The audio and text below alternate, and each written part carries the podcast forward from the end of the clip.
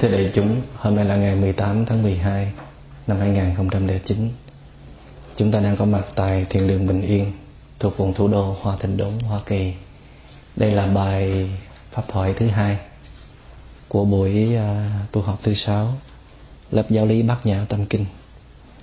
Hôm nay tôi xin chia sẻ với các vị uh, về cái tiến trình thực tập chuyển hóa của chúng ta. Đây là cái kinh nghiệm của bản thân tôi. Uh, cố nhiên là đứng trên vai, đứng trên nền tảng của chư Phật và chư Tổ mà tôi à, ngang tới đây khi học Bát Nhã Tâm Kinh thì tôi tạm thời đúc kết, tóm tắt lại cái tiến trình tu tập của chúng ta để các vị dễ nắm.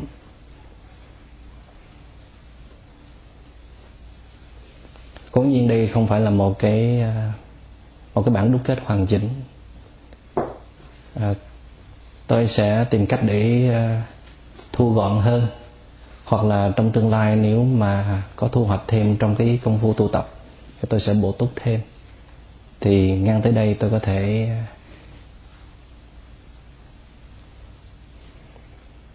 chia sẻ với các vị cái tiến trình tu tập của chúng ta có thể đi qua chín bước. Tạm gọi là chín bước chuyển hóa. Bản ngã. Tiếng hán là cụ chuyển hóa đạo. Đạo tức là con đường.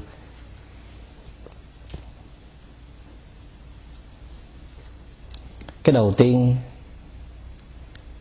đó là mình cần phải có một cái nhận thức đúng đắn. Có thể gọi là chánh kiến như thế nào gọi là nhận thức đúng đắn? Đúng đắn với cái gì? Đúng đắn với nguyên tắc của vũ trụ.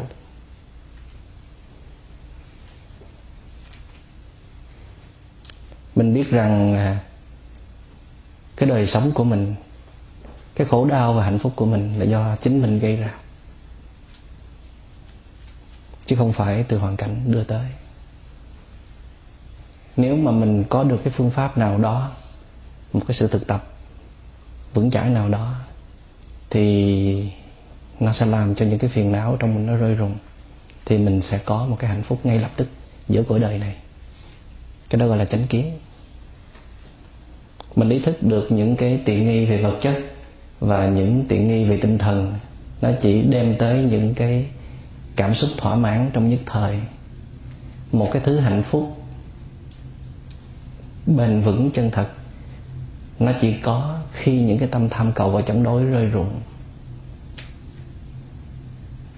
Mình hiểu được điều đó và mình quyết tâm quay trở về chăm sóc thân và tâm, chăm sóc những giá trị tinh thần mà buông bỏ bớt những tranh đấu của trần cảnh, những hơn thua của cuộc đời. Thì chúng ta đã chính thức bước lên vị trí thứ nhất, có một nhận thức đúng đắn cái chỗ này gọi là có một con đường để mà đi. Nhưng mà sâu hơn nữa là mình phải có một pháp môn đúng đắn. Pháp môn này nó phải nhắm thẳng vào tham sân và si thường trực, giúp đỡ mình tháo gỡ tâm tham cầu và tâm chống đối. Thì đó gọi là một pháp môn đúng đắn có rất nhiều pháp môn nhưng mà có những pháp môn nó chỉ giúp cho mình thêm tham sân và si. Hoặc là cao lắm nó làm cho cái tham sân và si của mình nó ngủ quên thôi. Có nghĩa là họ chỉ phát triển về à, sự định tâm chẳng hạn. Sự định tâm cũng có thể đem tới hỷ lạc. Cái hỷ lạc đó làm cho họ thỏa mãn. Thì đây cũng chưa hẳn là một pháp môn đúng đắn.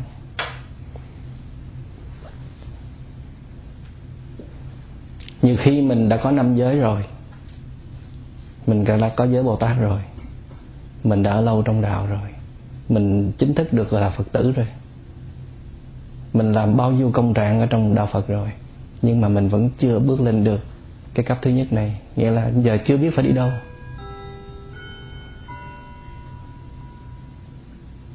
Chưa biết phải làm sao, phải tu pháp môn nào, phải làm cái gì lúng túng hết.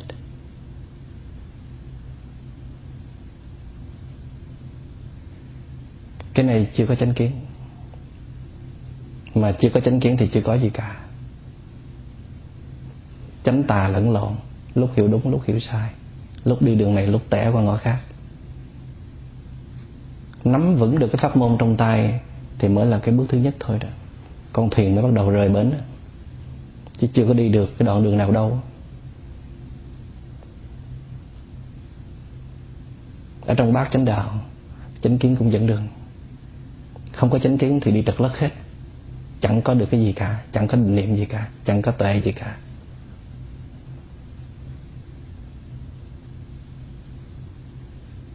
Cái pháp hành mà nó không có quay vào trong, nó cứ quay ra ngoài không à.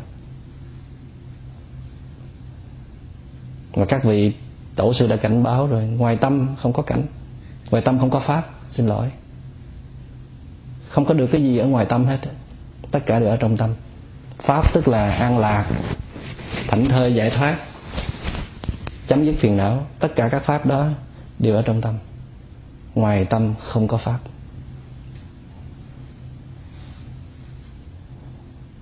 Cái đó được gọi là chánh kiến. Có một pháp môn ngon như vậy, tuyệt như vậy, hay như vậy, là may mắn vô cùng. Thành ra có nhiều người, ngay cả chính tôi khi tìm được pháp môn vipassana tới niệm xứ. Ngày đó mình mình có thể khóc. Mình sung sướng tới có thể rơi nước mắt được. Tại vì à, tu hành là sự nghiệp cuộc cả cuộc đời mình rồi không có cái gì khác nữa hết. Mà thành bại được mất có không? Của cuộc đời mình đã tạm gác hết rồi. Mà mình đi vô cái chốn tu hành này đây, mà không tìm ra được con đường, thì làm sao tìm được cô báo? Có con đường rồi mới có hy vọng tìm được cô báo. Đó mà thiền sư thích nhân hạnh còn nói là có con đường rồi còn chưa chắc nữa. Nó xa dữ lắm đó. Bến giác hãy còn xa. Tôi thì thấy là nó cũng không có xa ghê gớm lắm đâu chỉ có sợ là lạc, lầm lạc. Tu nhiều chừng nào dễ làm lạc dưới chừng ấy. Bờ giác không xa lắm, chỉ ngại nhiều bến mê. Nó quyến rũ, nó dụ dẫn mình. Chứ không phải là mình có một cái quyết tâm cao độ, một sức tu vững chãi, đổ dồn hết một trăm phần trăm cho sự tu hành mà thành công đâu. Còn mình có hai ba chục phần trăm tu thì có gì đâu để nói. đó là cái bước thứ nhất. Cái bước thứ hai, đó là phải phát triển phát triển cái định tâm.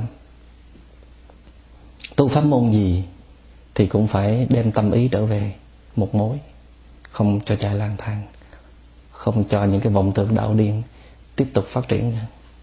Không còn lao sao, không còn nghĩ ngược, nghĩ xuôi, không còn chạy về quá khứ, không còn chạy tới tương lai. Đem tâm trở về với hiện tại pháp môn nào cũng phải đi ngang qua cái chỗ này hết. Tập định tâm trước. Mình tu pháp môn gì mà mình không có định tâm, thì đây là phải pháp môn của đạo Phật rồi đó. Và nó cũng không phải là một pháp môn có chiều sâu nữa. Một người mà không có định tâm, thì họ có nói cái gì giỏi mình cũng không có tin được. Thành ra định tâm là một cái tiêu chuẩn căn bản để đánh giá được cái sự vững chãi của một người thực tập.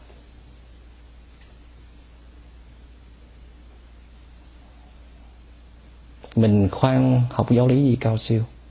Mình khoan đi vào những bài thực tập khó, đột phá phiền não gì cả.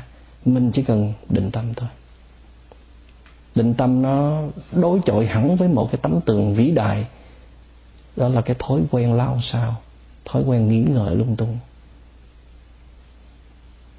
mặc dù định tâm nó có chút cưỡng chế, áp đặt, nó chưa được thoải mái lắm, nhưng mà mình phải làm nó, phải có nó. Ở trong 3 tháng là 6 tháng đâu như khi mình vô cái trung tâm tu học, không có ai nhắc nhở mình chuyện này hồi cái mình chụp cái này, mình bắt cái kia, mình làm.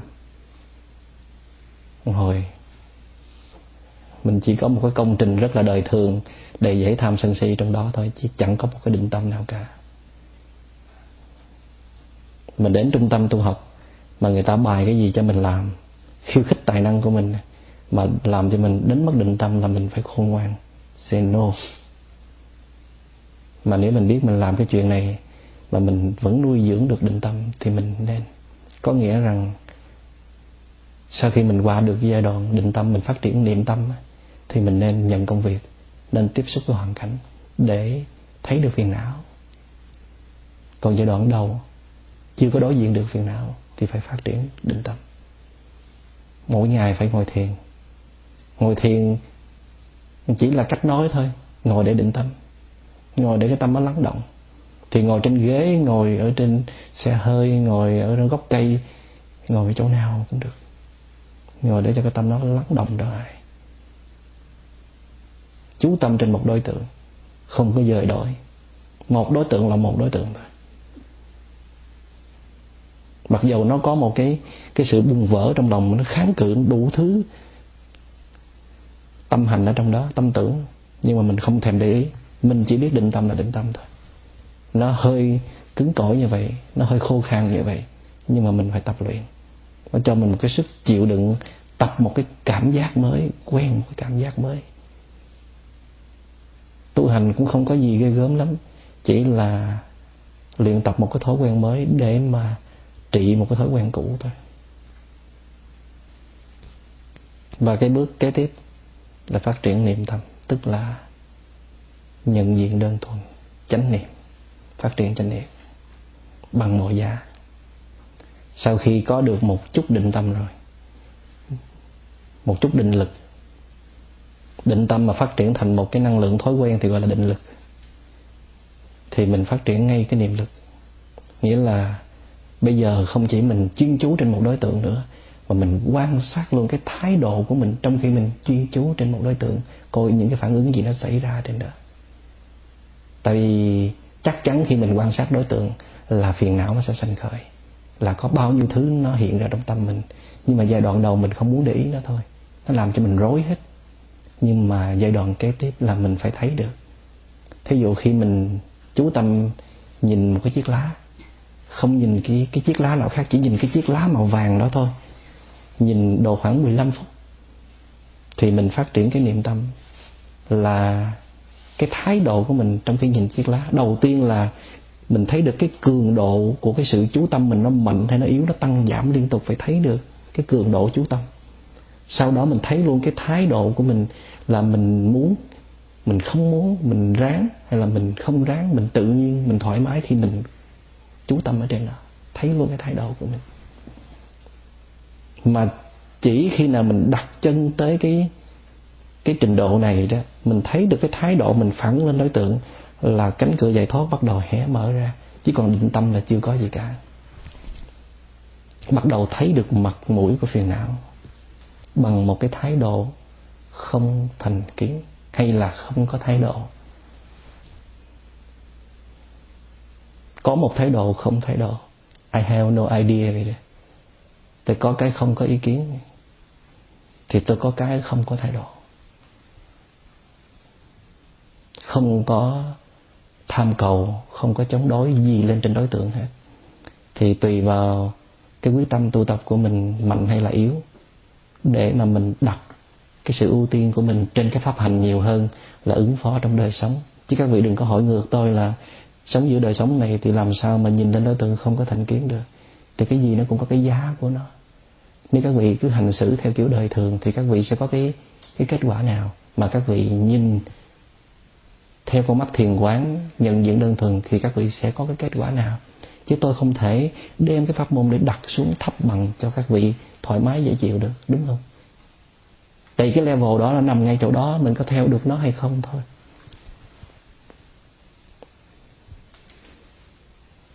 Chứ mình đừng có kiến nghị, mình đừng có biểu tình là sao khó quá, sao tu được, có thể dễ được không? Đâu ai có quyền làm cho dễ, tại đó là cái nguyên tắc, cũng đâu phải là do đức phật đặt ra đâu. Tại vì trên nguyên tắc của cái sự vận hành của một, cái một cá thể con người như vậy đó, muốn nó trở về vị trí an lạc thảnh thơi giải thoát thì phải làm như thế đó. Đó là cái sự phát minh chứ không phải là cái sự đặt ra. Phát triển chánh niệm gian nan hơn định tâm gấp trăm ngàn lần.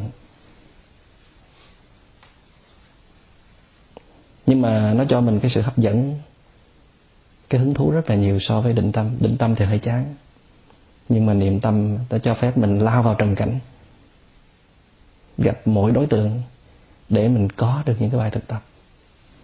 Nghĩa là mình không có khuynh hướng đi tìm những cái người thích mình hay là dễ thương, cung kính mình.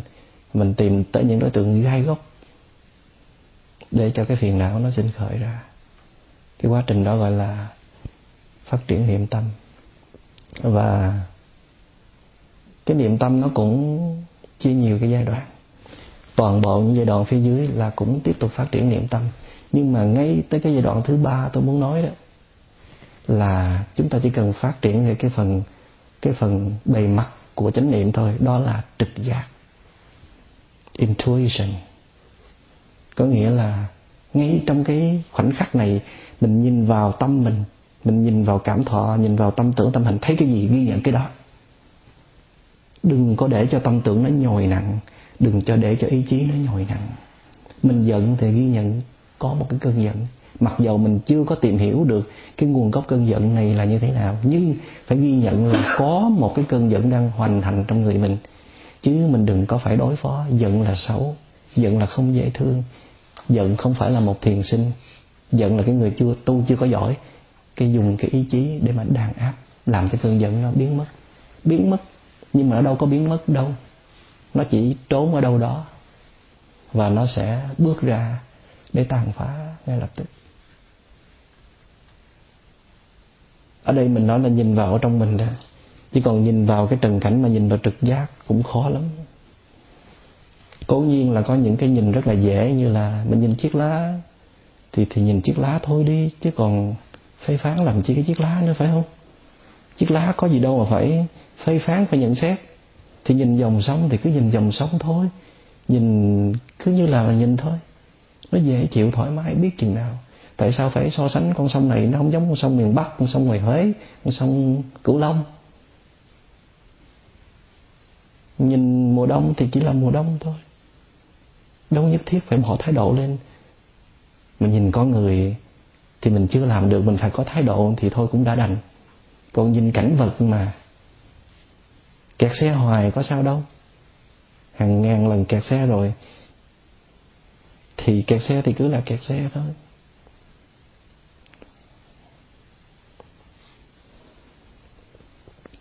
Trễ hạn thì cứ là trễ hạn thôi. Đâu có gì mới mẻ, đâu có gì mà khủng khiếp. Đâu có gì là mình chưa biết bao giờ đâu mà lúng túng. Thành ra mình kiểm duyệt lại cái thái độ tu tập của mình trong những cái hoàn cảnh nó giản dị. Nó bình thường, nó đơn điệu, mình có thể vượt qua được. Mà không có cần phải có một cái sức, định sức niệm ghê gớm lắm mới làm được, phải không?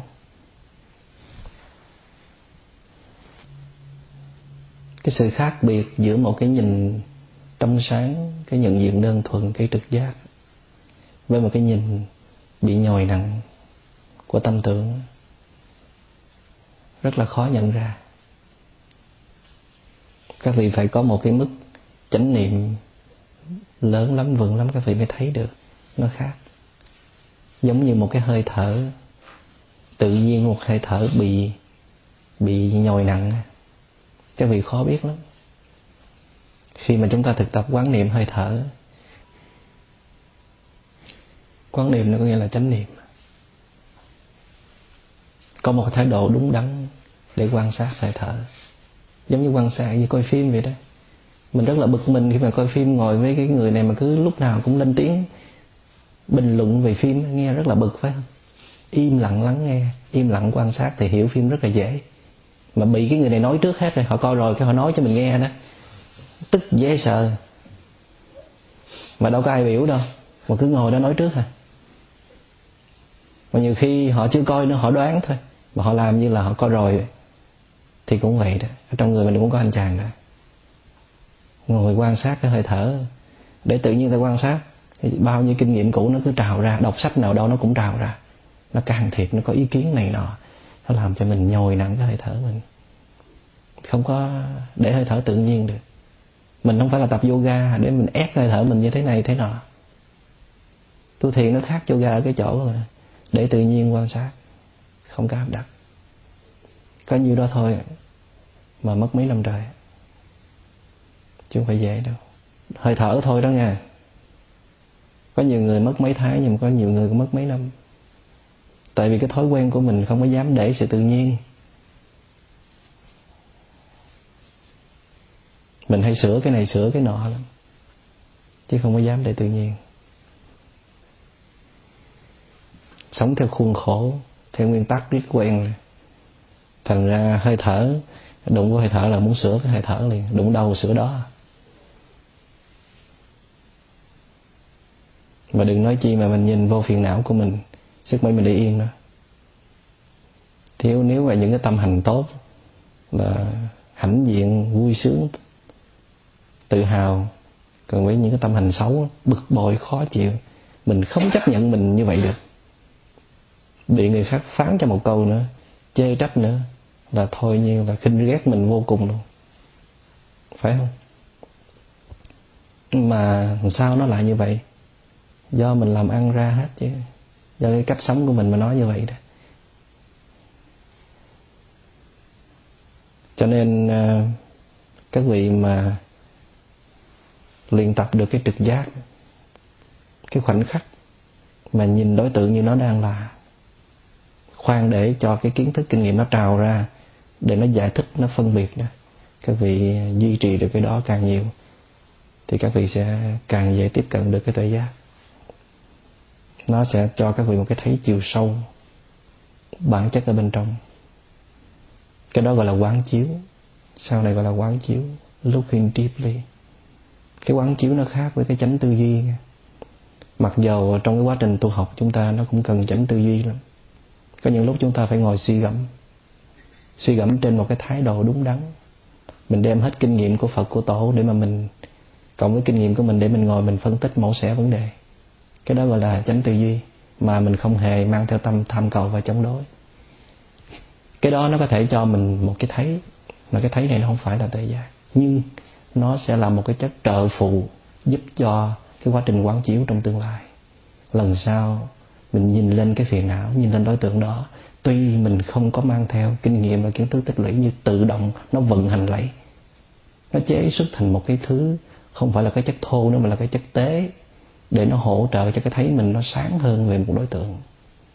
Khi mình nhìn đối tượng lần này, lần thứ lần thứ 10 lần thứ 20 này mà mình thấy đối tượng này nó quá rõ như vậy đó, là do sự giúp đỡ của chánh tư duy rất nhiều, cái kết quả của chánh tư duy. Nhưng mà dùng chánh tư duy ít thôi, hạn chế tối đa, cái chính là dùng cái trực giác của mình cho nên mình tu theo đạo Phật nhưng mà mình dùng kinh nghiệm Phật rất là ít. Mà dùng kinh nghiệm chính mình là nhiều nhất. Các vị dám nói như vậy không? Và dám làm như vậy không? Hay mình sợ Phật quá, sợ tổ quá, tổ Phật là nhất. Mình không thể vượt qua nổi. Mà đâu cần phải vượt qua anh chứ? mình phải có cái sự khám phá của riêng mình.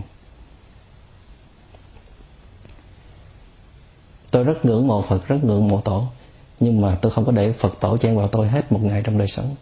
Ít lắm. Mình phải à, tại vì Phật tổ đã làm gì để giác ngộ được? Phật tổ đã quan sát cuộc sống quan sát thiên nhiên hiểu được đời sống của chiếc lá của giọt sương của một dòng thác đổ của một cơn sóng của một bầy ong của một đóa hoa đào.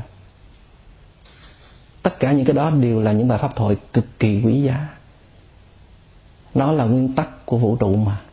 Hiểu được nó là chúng ta sẽ hiểu được một phần của tâm lý của cái cá thể của mình đang tồn tại giữa vũ trụ.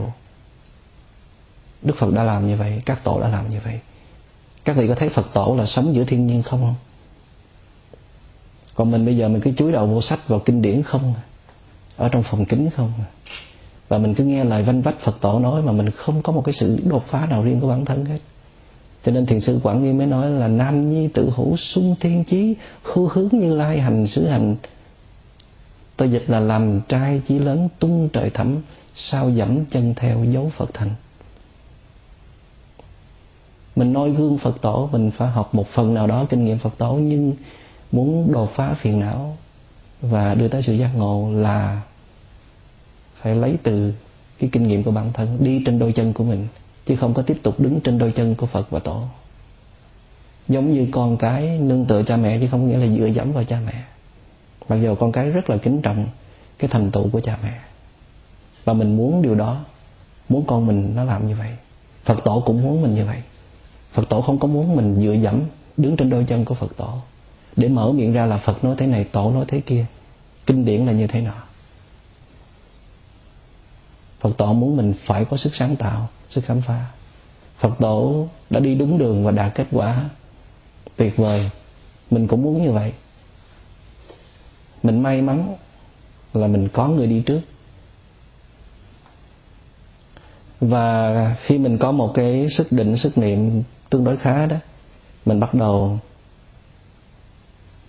đột phá phiền não, bắt đầu chiến đấu chuẩn bị một cái, những cái thứ vũ khí cần thiết, một cái năng lực cần thiết rồi bắt đầu chiến đấu.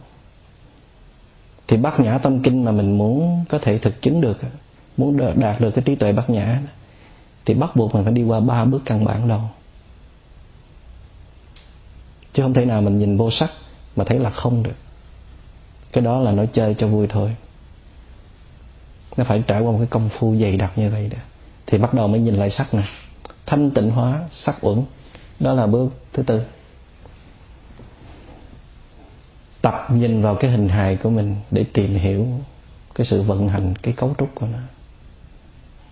Mỗi khi uh, tiểu tiện mỗi khi tắm rửa mỗi khi tiếp thu thực phẩm có rảnh đưa bàn tay lên nhìn xem dành rất nhiều thời gian cho công trình đó để thấy cái bản chất thật của nó để đi tới kết quả là không có nô lệ, không có bám víu, không có kẹt vào cái hình hài này để mà chăm chút, để mà sức dầu thơm tha phân phấn son, để mà dùng nó để hấp dẫn người khác.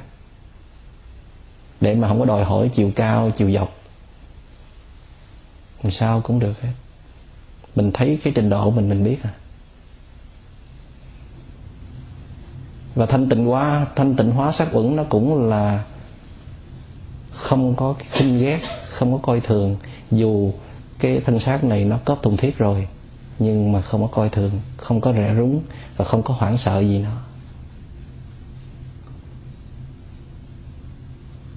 phải hiểu sắc uẩn một cách đúng đắn. Nó là một phần của vũ trụ, một phần tặng phẩm của vũ trụ. Trong đó nó chứa không biết bao nhiêu tinh anh của trời đất. Và đây là một sự vay mượn và cần cái sự đền trả. Thành ra phải lèo lái cái sắc uẩn đi đúng đường để nó đừng tạo ra những cái nghiệp xấu. Nếu mà tạo nghiệp xấu thì vũ trụ sẽ lấy lại cho mình chết sớm, cho mình bệnh tật, cho những tai nạn rủi ro. Dùng cái sắc uẩn này để làm những cái thiện nghiệp, những cái điều tốt, giúp đời, giúp người thì vũ trụ cho sống dai sống khỏe. Thanh tịnh hóa sắc uẩn là phải biết tập thể dục phải biết tập yoga phải biết ngồi thiền phải biết ăn uống điều đặn phải ngủ nghỉ cho thật cho nó tử tế. Để dùng cái sắc uẩn này mà phát triển những cái uẩn còn lại. Một ngày nào đó mình à, hòa điệu được với cái thân thể của mình ít bệnh tật. Mình không có ham hố những cái thực phẩm béo bổ. Mình ăn những cái loại nuôi dưỡng và trị liệu cơ thể thôi. Thì coi như là đang trên con đường thanh tịnh hóa được sắc uẩn. Không có dùng nó để mà thỏa mãn nhục dục là thanh tịnh hóa được sắc uẩn.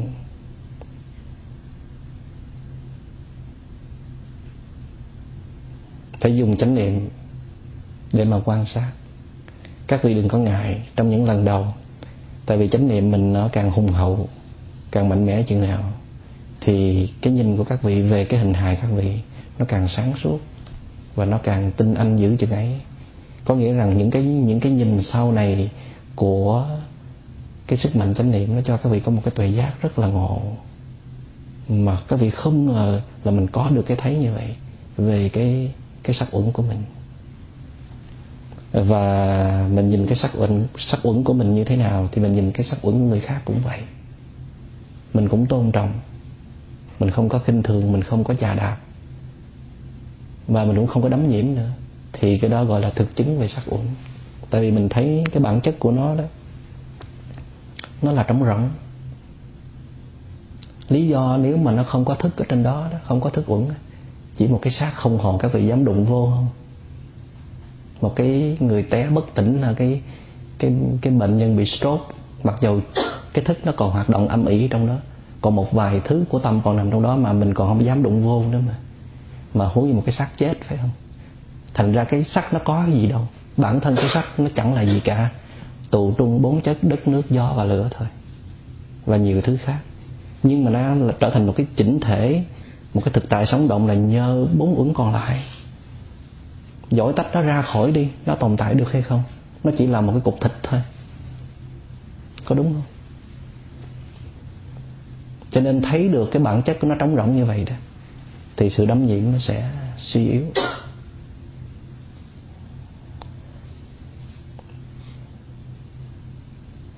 Cho nên bây giờ y khoa người ta đã bắt đầu quan tâm tới tâm lý khi mà trị liệu bệnh nhân. Muốn trị liệu một cái chứng bệnh, người ta cũng hay hỏi về cái đời sống của bệnh nhân nó như thế nào. Tại vì tâm nó có ảnh hưởng tới thân. Và chúng ta đang dần chứng minh thân với tâm là một. Cái tâm nó nằm ở đâu? Ở trong thân. Thì trên y khoa là thuộc về não bộ đúng không? Mà cái cục não bộ đó nó chứa tâm đó hả? Không hoàn toàn đâu. Nó chỉ là đại diện thôi. Nó là chủ yếu thì nó nằm ở trên đó. Nhưng mà nếu mà không có những cái bộ phận khác, thì cái đó, cái não không cũng chẳng làm được gì cả. Cho nên tâm của mình đã nằm khắp toàn thân của mình. Chỗ nào cũng có tâm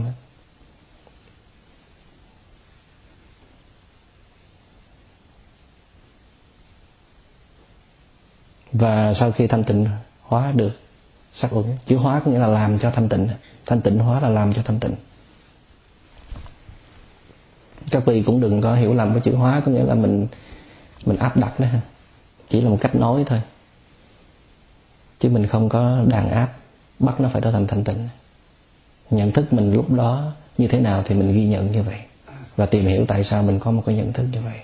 Sau đó mình thanh tịnh cái à, cái thọ uẩn có nghĩa là trở thành một thiền sinh, một cái người tu tập chuyển hóa rồi, thì không có dễ dàng đi theo những cái dòng cảm thọ của mình phải bắt nó trở lại để coi coi nó có thật sự đáng để mình theo nó hay không, nghe lời nó hay không. Thí dụ như mới có 8 giờ là buồn ngủ rồi. Mà mình còn có bao nhiêu chuyện phải làm? Mà thật ra chỉ là do ăn no nó buồn ngủ thôi, chứ không phải do cơ thể nó mệt mỏi cái cái cái, trong người mình có một cái cảm giác rất là khó chịu, bần thần. Cái tưởng uẩn nó bắt đầu nó hành động, một cái giường niệm nó hiện ra, êm ái. Thành ra là lật đật đi theo tiếng gọi của cảm xúc, lên giường ngủ một giấc, gọi là vô độ, ăn ngủ vô độ. Hoặc là tự nhiên mới đói, trong bụng nó có cảm giác đói thôi. Tại vì có thể là coi cái mẫu quảng cáo nào đó, cái lại mở tủ lạnh liền mà thực sự là nó không thật sự đói. Và đây không phải là cái giờ để ăn. Nhưng mà bị cái cảm giác khi mà cái thức uẩn nó, nó nhận biết được đây là cái pizza. Và nó đưa vào cái cái tưởng uẩn cái pizza nó hiện trong đầu. Và nó đưa lên tới cái thọ uẩn. Trong cảm giác thèm nó trỗi lên. Và hành uẩn nó quyết định đi tới chỗ kia mở tủ lạnh ra phải có cái gì thế vô cũng được. Một cái tiến trình như vậy đó. Mình thấy không? Nó nương tựa vào nhau vậy đó. Mà mình nghe lời cái thọ uẩn của mình một cảm giác nó đi qua rất là nhanh. 5 phút sau là cảm giác nó không tồn tại nữa. Cao lắm là 15 phút. Các nhà phân tâm học nói một cái cảm xúc dài nhất là 15 phút. Và các vị mà vượt qua được 15 phút đó rồi, các vị thấy nó vô nghĩa, không có đáng để mà nô lệ. Cảm giác dễ chịu, khó chịu, nó thất thường và nó vô thường ghê gớm lắm. Nó sanh diệt liên tục, đừng có khẳng định liền và đừng có đi theo nó. Nó giống như ngồi thiền đau chân nó không có thiệt như vậy. Qua 15 phút là nó hết đau thôi. Nó chuyển qua tê tê rồi lại chuyển qua đau. Rồi đau lại chuyển qua tê rồi hết tê hết đau. Mà mình cứ nghe lời nó mới có đề, tê chút xíu đau chút mà tháo ra đổi chân khác rồi. Thành ra là mình cứ đi theo cái cảm thọ của mình. Nó trống rỗng nó không có gì hết. Nhiều khi do cái tưởng mà ra nữa mình nghĩ trời ngồi chắc gãy chân quá. Đau kiểu này là các máu nó chạy lưu lưu thông không bình thường, mà đâu phải là tu một ngày một bữa thiếu gì ngày để tu. Thành ra thôi, xả xả thiền cho rồi. Cho nên cái thọ của mình nó nó cũng được làm từ tưởng, rồi làm từ hành nữa. Tâm hành nữa. các vị về nhà làm dùm tôi cái bài tập đó các vị đưa ra một cái à, một cái uẩn như vậy 10 ví dụ. Thí dụ như cái sắc uẩn, muốn chứng minh sắc uẩn là dai không, thì 10 ví dụ cho thấy là uẩn nó chỉ tồn tại phải nhờ vào bốn uẩn còn lại. Ít nhất là tùy thuộc vào một uẩn, hoặc là hai uẩn, hoặc là ba uẩn, hoặc là bốn uẩn. Chứ nó không có thể tồn tại độc lập. Các vị phải chứng minh được điều đó. Tự mình đưa ra ví dụ. Hoặc là thọ uẩn ví dụ về thọ ứng 10 cái ví dụ về thọ ứng, để thấy rằng thọ ứng nó không thể tồn tại độc lập được và nó không phải là có thật. Nó chỉ là cái sự vận hành bị tương tác bởi tưởng, bởi bởi hành, bởi thức, hay là bởi sắc. Và ví dụ cho trường hợp hành ứng tương ứng và thức ứng cũng vậy. Các vị phải tự làm bài tập đó. Khi các vị làm bài tập đó rồi, các vị sẽ thấy hiểu nó thật sự là dai không. Dai không là gì? Là không thể đứng riêng được. Nó đứng như vậy như một guồng máy. Giống như tôi nói là một cái dòng nước nó chảy như vậy đó. Nhưng mà nó dai không là tại vì nó sự đan kết của vô số hạt nước li ti. Cái con người mình là dai không tại vì nó được liên kết bởi vô số những cái tế bào li ti. Tế bào chỉ là một cách nói thôi, nó còn vô số những thứ li ti khác. Giống như là mình cầm một cây nhang, mình quay một cái vòng này một hồi cái người từ xa thấy một cái vòng lửa. Cái vòng lửa này là do những cái chấm lửa li ti thì tất cả những cái ly ti nó hợp thành như vậy, gọi là duyên sinh. Chứ nó không có một cái chủ ngã riêng, việc tách ra là là thành cái khác rồi. Và mình bớt nghe lời thọ uẩn. Hiểu được thọ uẩn chỉ là một cái phản ứng tự vệ của mình thôi. Buông xả được cái thọ uẩn mình thanh tịnh được nó, là mình vượt qua được một đoạn đường rất là xa. Cái người này sống không có bị cảm xúc chi phối. Gọi là sống bằng cảm tính, hứng đâu làm đó, không có suy xét. Không có chính chắn gì cả. Đụng đâu nói đó, đụng đâu làm đó. Thích là nói, không thích là làm. Nghĩa là vượt qua được một phần thô của thích và không thích tức là yêu thích và ghét bỏ, vượt qua được một phần thô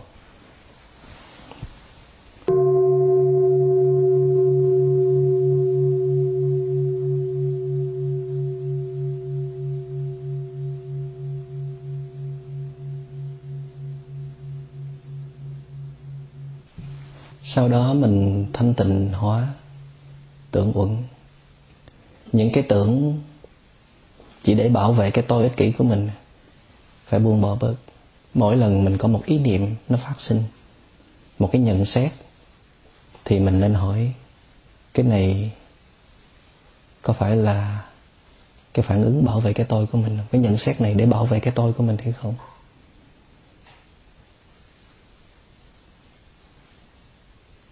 Nó có thật sự chín chắn không? Nó có sự nhồi nặng không? Nó có trung thực không? Dùng chánh niệm để quan sát cái tâm tưởng của mình. Quan sát những cuồng phim mà mình chất một đống trong đó, không biết bao nhiêu cuồng phim mà nói, tự vẽ vời, tự hù dọa. Bây giờ mà nghĩ tới con đường đi về bên kia thế giới ấy đó, đáng sợ hãi hùng lắm. Phải không lệ trí? Mình sẽ vẽ ra những con đường sắp tới và chính nó nó làm cho mình không thể sống nổi. Mất rất nhiều năng lượng. Mặc dầu cái mình mất nhiều năng lượng nhất là hành uẩn, nhưng mà tưởng uẩn nó mất cũng khá nhiều, mà không bằng cái hành uẩn. Nghĩa là khi mà phiền não nó vận hành rồi đó là mất năng lượng, phải không? Vẫn mất năng lượng nhiều nhất còn cái tưởng nó cũng mất năng lượng nhưng mà ít hơn. Mà nói vậy thôi chứ mà mình ngồi suy nghĩ hoài gọi là tổn thần đó tổn thần tức là cái tưởng của mình nó hoạt động quá mạnh, thành ra mình không còn năng lượng nữa. Vậy thì muốn thanh tịnh được tưởng vững là phải tập định tâm, phát triển định tâm cho nhiều. Tập nhìn mọi thứ như nó đang là thôi, đừng có nghĩ ngợi thêm. Bớt đi vào trong cái kho chứa tâm thức để mà so sánh, để mà để mà ứng chiến, thì cái tưởng vững nó sẽ cô đặt lại nó sẽ bớt hoạt động. Và sau này nó chỉ hoạt động trong cái sự chủ động của chúng ta thôi. Nghĩa là chúng ta dùng nó để tuyên đoán về tương lai một cách chính xác để giúp đời, giúp người. Kể cả khi mà mình tiên đoán về những cái phiền não trong người của mình và cái tuệ giác của mình cái tự nguyện nó cũng giúp đỡ nữa, nhưng mà trên cái sự vận hành của chánh niệm. Và tiếp đó chúng ta thanh tịnh hóa hành uẩn. Đầu tiên là chúng ta theo à, tứ chánh cần, tức là những năng lượng xấu đã phát sinh rồi thì phải tìm cách đoạn trừ. Những năng lượng xấu chưa phát sinh, đừng cho nó phát sinh. Những cái năng lượng tốt đã phát sinh rồi, tìm cách nuôi dưỡng. Những năng lượng xấu tốt chưa phát sinh, làm cho nó phát sinh. Cái đó gọi là tứ chánh cần. Bốn điều cần phải siêng năng luyện tập thì những cái tâm hành nào nó như là ghen tức hay là giận hờn hay là ích kỷ, hay so đo hay là kỳ thị.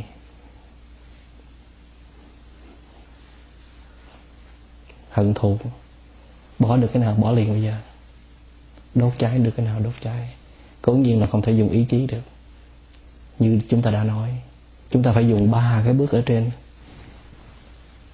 Ít nhất là dùng cái nhận diện đơn thuần để mà quan sát những cái phiền não đó. Phải làm liền nó phải giải quyết những cái rắc rến đó cho nhanh. Cái chữ cho nhanh đây nó có nghĩa là phải tinh tiến đừng có lười biếng thôi chứ không phải là phải uh, uh, quyết liệt để uh, trở thành một cái gì.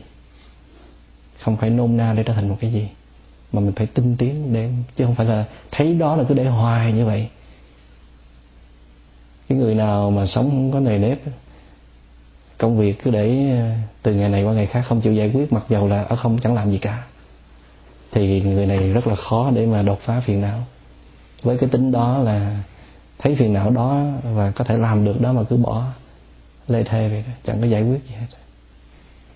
Có nghĩa là mình tu 3 năm rồi hay là 5 năm rồi là phải đi tới một cái chỗ nào chứ? Chứ phải đứng dậm chân tay chỗ hay còn thụt lùi ở mấy cái tính mà nó nó quá tầm thường như vậy thí dụ như là một ờ, phật tử, một thiền sinh mà mình còn ờ, kỳ thị miền này, miền kia, pháp môn này, pháp môn kia, còn phê phán một cách rất là thô tháo về hành vi của người khác. Còn à, chưa biết nhường nhịn, chưa biết im lặng lắng nghe, mấy cái đó đơn giản thôi mình cũng làm được nữa, thì đừng có nói chi tới những phiền não sâu kín ở bên trong. Giải quyết những cái những cái phiền não thô. Thô tức là nó dễ thấy, dễ cụ thể, dễ cảm nhận và nó gần gũi mình nhất. Còn cái khó để từ từ tính sao. Thanh tịnh hóa từ từ thôi chứ không phải thanh tịnh hóa làm lượng liền. Một lần được liền. Nhưng mà nếu mà mình không có một chánh niệm vững vàng, sức mấy mình thấy nổi những cái tâm hành của mình, nó hoạt động âm ỉ, nó kích hoạt lung tung ở trong đó mình đâu có thấy đâu phải có một cái mức chánh niệm như thế nào đó mới thấy được. Thấy được tâm hành của mình. Nhiều khi mình tưởng là mình mình thương người đó, mình mới nói, nhưng mà kỳ thực là do cái sân hận của mình nó vận hành. Do cái tính độc tài của mình nó vận hành, chứ đâu phải là mình thương người đó đâu. Mình phải thấy được. Cho nên ờ, khi mà thanh tịnh hóa được tới cái thức uẩn rồi đó, thì mới hy vọng là cái bản ngã mình nó mục ra. chứ còn mới bắt đầu tới hành uẩn thì bản ngã nó còn lắm thành đừng có tin lắm vào những cái nhận xét của mình. Bản ngã nó vẫn còn trá hình ở dạng này hay dạng khác. Rồi mình thanh tịnh hóa luôn tới cái thức uẩn như hồi nãy nói, tức là nhân diện đơn thuần là một loại thanh tịnh hóa, thức uẩn nhưng mà mình phải tập nhìn mọi thứ nó cứ như vậy thôi, chứ tất cả những cái tên mà cuộc đời đặt ra cho nó, thí dụ hồi nãy nói dòng sông, thật ra bản chất dòng sông không phải là dòng sông. Do con người nghĩ như vậy đặt như vậy, theo cái lợi ích, nhu cầu của con người thôi.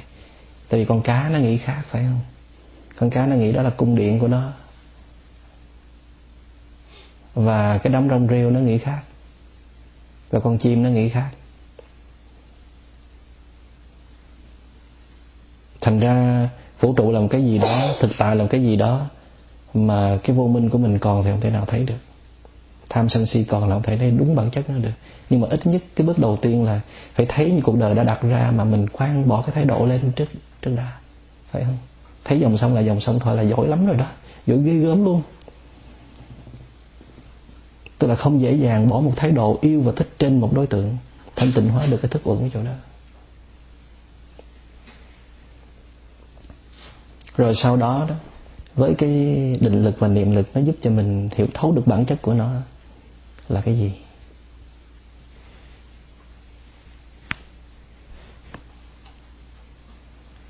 Và khi thanh tịnh hóa được cái thức uẩn rồi rồi thì tới đây năm uẩn này là mình thanh tịnh được hết rồi, có nghĩa là thấy được bản chất nó là không mà mình không nô lệ nó. Đây là cái câu tuyên bố của Bồ Tát. Quan Thế Âm Avalokitesvaraya Bodhisattva Này các vị, Năm uẩn là không? Mình là nói ké theo Bồ Tát Quan Thế Âm thôi. Nếu Bồ Tát Quan Thế Âm không tuyên bố, Đức Phật không tuyên bố, Tổ sư không tuyên bố, Bây giờ sức mấy mình ngồi đây mình nói vanh vách như vậy được. Lần mò đã được chỗ này cũng gần hết kiếp người. Thành ra chỗ này mình phải chắp tay tạ ơn Phật Tổ. Vô lượng vô biên, Không thể nói được.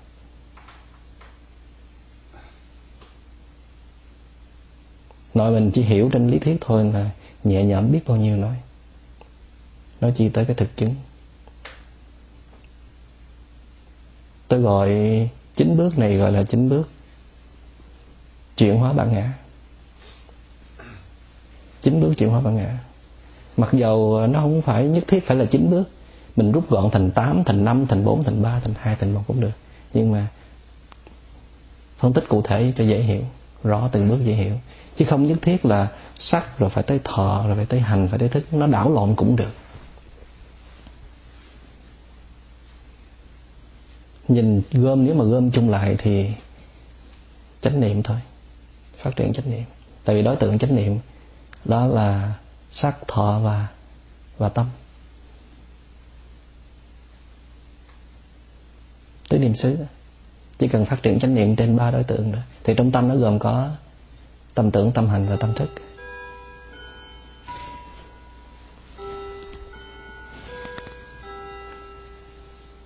Nhưng mà cái bước cuối cùng rất là quan trọng là phát triển tâm từ. Mình muốn kiểm chứng được cái bản ngã mình đi đúng đường, cái sự thực tập mình đi đúng đường hay không, cái bản ngã mình như thế nào, thì mình nhìn lại cái tâm từ của mình. Tại vì cái hướng của chúng ta là triệt tiêu bản ngã. Tại vì chúng ta được phật tổ chỉ cho rằng bản ngã là nguyên nhân đầu mối đưa tới khổ đau. Hiểu lầm, mình là một cái cá thể biệt lập với những cá thể khác. Thành ra mình cung phụng luôn chiều và lo lắng cho nó ưu tiên hơn những đối tượng khác. Hoặc là mình có những cái ưu tiên cho những đối tượng nào mà nó phục vụ cho cái bản ngã của mình, gọi là ngã sở. Những người thân yêu của mình mình ưu tiên cái đó nhất nhất cận thân này nhì cận lân. Người thân trước là những người gần sau.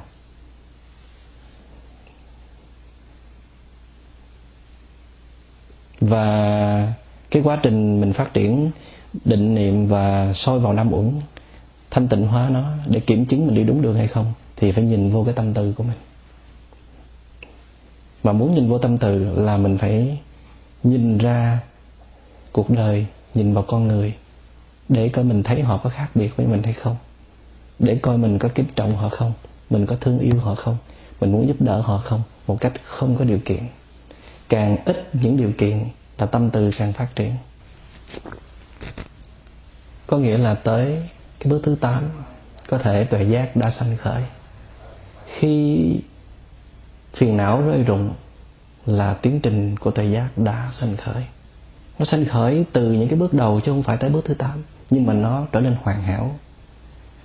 Mà mình muốn kiểm chứng cái tuệ giác này nó đúng hay sai là phải kiểm chứng trên cái từ bi. Cho nên cái trí tuệ và từ bi không có tách ra được. Hãy có trí tuệ là có từ bi à. Chứ không phải có trí tuệ xong rồi mới có từ bi. Bản chất của trí tuệ chính là từ bi, giống như hai mặt của một thực thể vậy đó. Tại vì khi mà anh có cái thấy đó, chỉ có thấy đó là lòng từ của anh anh chị đã mở ra rồi tại vì khi mình không còn xem mình là một cái ngã biệt lập, điều đó có nghĩa là mình vô ngã. Cho nên mình đã chấp nhận yêu thương hết tất cả mọi người. Thấy nỗi khổ niềm đau của mọi người là của mình, thấy hạnh phúc của mình cũng là hạnh phúc của mọi người. Tâm từ là một cái sự, là một cái mẫu thí, mẫu trắc nghiệm hay nhất, tuyệt nhất và chính xác nhất để thấy được cái tuệ giác của mình. Người đó có tuệ giác hay không, nhìn vào cái tâm từ của họ nên cho nên đức phật rất ít khuyến khích mình tu tâm từ trước khi tu tuệ giác. Tại vì mình phát triển tâm từ trước á, mình rất dễ chấp trước, bằng ngã. Các vị thấy những người làm công tác từ thiện không? Những cái người mà muốn ủy lão giúp đỡ người khác mà phiền não họ còn đó nghe, cái sự chấp trước họ ghê gớm và đáng sợ vô cùng. Hay là nhân danh làm những công tác phục vụ cộng đồng, hay là phục vụ giáo hội. Cái sự chấp trước rất là dễ xảy ra. Tại vì sao? Họ đi cái hướng phát triển cái tâm từ trước. Khi mà họ, thay vì họ đi cái hướng như Phật tổ đã từng đi, đó là triệt tiêu bản ngã, triệt tiêu phiền não. Cho nên tâm từ nó là một kết quả của quá trình đột phá phiền não, chứ không thể dùng ý chí để mà mong muốn mình có tâm từ mà cầu nguyện thì càng bết nữa. Làm gì có cái chuyện là con nguyện, con sẽ độ hết tận chúng sanh, con sẽ mở lòng ra để mà ôm hết tất cả mọi người. Mặc dù cái nguyện này nó có một cái giá trị nhất định của nó, là đã cho mình một cái đức tin vào chính mình. Mình tự hứa với lòng mình như vậy, nhưng mà mình phải phải trải nghiệm, phải đột phá phiền não thì mình mới có được. Một cái lời hứa cũng cần thiết lắm chứ. Một cái lời trình lên những bậc thầy tâm linh mình là cần thiết lắm chứ. Nhưng đừng có tin rằng chính cái lời đó nó làm cho mình được trở thành. Các vị đồng ý không? Và cái mục đích tối hậu của cái sự tu tập của chúng ta đó chính là thương yêu được muôn loài. Thương yêu muôn người thì chưa có đủ phải muôn loài nữa. Thức dậy miệng miệng cười nở nụ cười một ngày mới cho tôi nguyện sống trong tỉnh thức yêu thương các muôn loài. Đây là một lời hứa một lời nhắc nhở. À, chiều nay nguyên thông có hỏi thầy Ờ, à, thầy có đọc mấy email của chân đại dũng gửi về cái chuyện mà người ta giết con cá heo ở đan mạch. Một cái vùng biển máu không? Và gần đây người ta có những cái cuộn phim ờ, video quay những cái chỗ những cái làng mà nó giết cá heo để phục vụ những mục đích rất là tầm thường rất là ghê gớm. Và dân cư mạng rất là phẫn nộ thế giới phẫn nộ chuyện đó. Tôi thấy cái sự phẫn nộ đó là đúng sự lên án là đúng nhưng mà nó vẫn là không công bằng tại sao mình chỉ thương con cá heo mà không thương những con cá khác? Hay thương những cái loài khác? Một ngày có bao nhiêu con vịt, con gà, con bò, con heo, con cừu bị giết chết? Một ngày có bao nhiêu con tôm bị luộc? Một ngày có bao nhiêu loài chim, loài thú bị bắt giết? Mà sao mình không có viết một bài nào hay là một câu chương trình gì để phẫn nộ? Con cá heo tại vì nó hiếm, nó quý, nó sang. Nó nó gần gũi con người, nó được người ta kính trọng, nó cho nó vào một cái vị trí hàng top nhất là con nít, nó yêu thương quá. Cho nên người ta có một cái thái độ không công bằng. Mặc dù đó là một cái điều tốt, lên án phẫn nộ, chống lại cái chuyện tàn sát là đúng.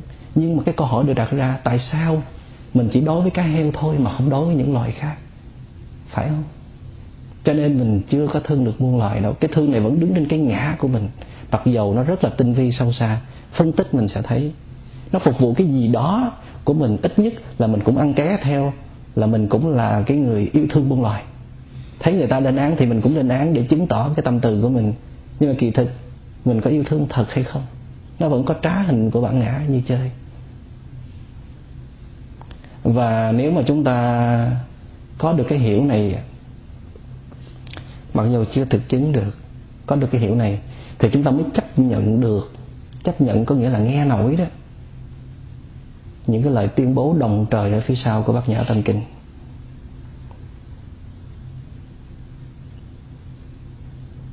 Chúng ta đã chấp nhận được năm uẩn là không? Thì chúng ta mới chấp nhận được những cái bồ lời tuyên bố phía sau.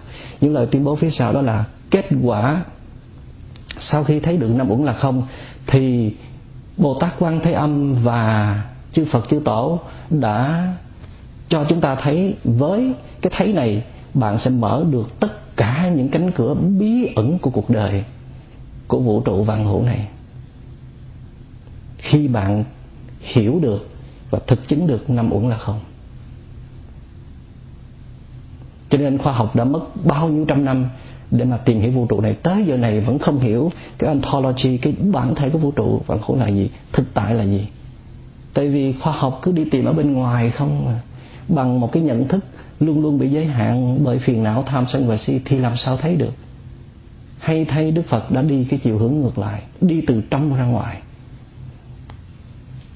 Thực chứng thấy rõ, xuyên thấu được chính mình, thì sẽ xuyên thấu được vũ trụ vạn hữu. Thì ở trong bát nhã tâm kinh này cũng đi cái tiến trình như vậy, là sau khi thấy được năm uẩn là không rồi thì mới nhìn ra cái thế giới bên ngoài để hiểu cái cuộc đời này là như thế nào? Vũ trụ này là như thế nào? Chúng ta sẽ gặp lại trong buổi tới. Xin cảm ơn đại chúng.